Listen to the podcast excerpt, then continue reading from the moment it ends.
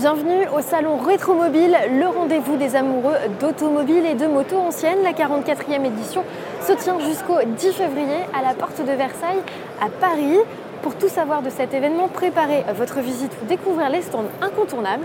Suivez le guide.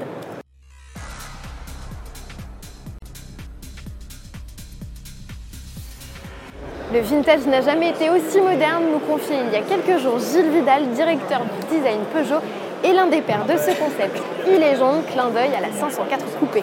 Et c'est vrai, le marché de l'automobile ancienne a la cote et il séduit même de plus en plus de jeunes avec le boom des Young Timers. Mais on fait tout de suite le point avec le directeur du salon Rétromobile, Jean-Sébastien Guichawa. Le marché de l'automobile ancienne en France est au top de sa forme. Aujourd'hui, nous avons plus d'1 million de véhicules anciens en France avec 200 000 utilisateurs. Les clientèles se jeunifient, j'en suis l'illustration. 90% des propriétaires de véhicules de collection ont des véhicules à moins de 25 000 euros. Je sais qu'actuellement, 15% des propriétaires de véhicules anciens ont une Youngtimer. Alors vous savez, un salon est le reflet d'une économie.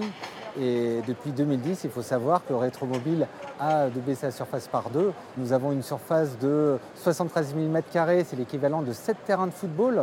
Un peu plus de 1000 véhicules sont exposés. Donc le marché de l'automobile ancienne se porte vraiment très bien. Citroën fait donc partie de ces marques les plus collectionnées en France et peut-être même dans le monde. Selon le site Inter-Enchères, qui a publié une récente étude, les prix des modèles au chevron ont doublé en 8 ans, voire même triplé pour ce qui est de la 2 chevaux et de la DS. Icône que l'on retrouve dans l'important dispositif mis en place par Citroën pour son centenaire sur ce salon Rétromobile. 30 voitures sont exposées. Qui sont-elles? C'est Denis Huile, ambassadeur Citroën Héritage, qui se charge de faire les présentations.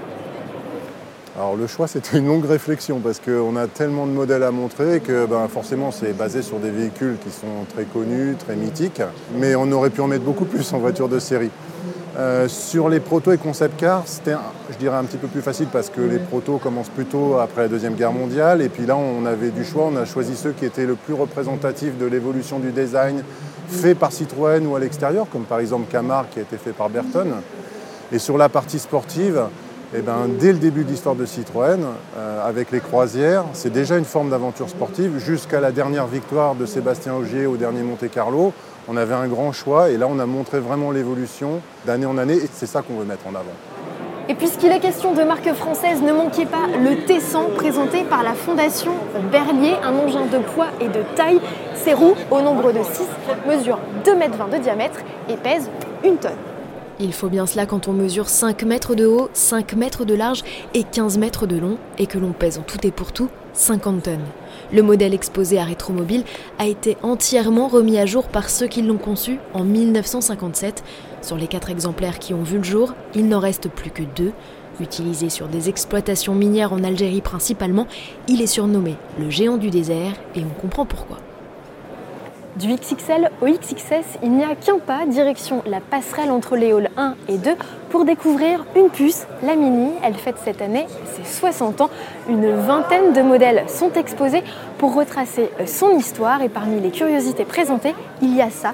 C'est un châssis qui a été dessiné par un ingénieur français, François de Chaux, et qui a été présenté au Salon de l'Auto 1947.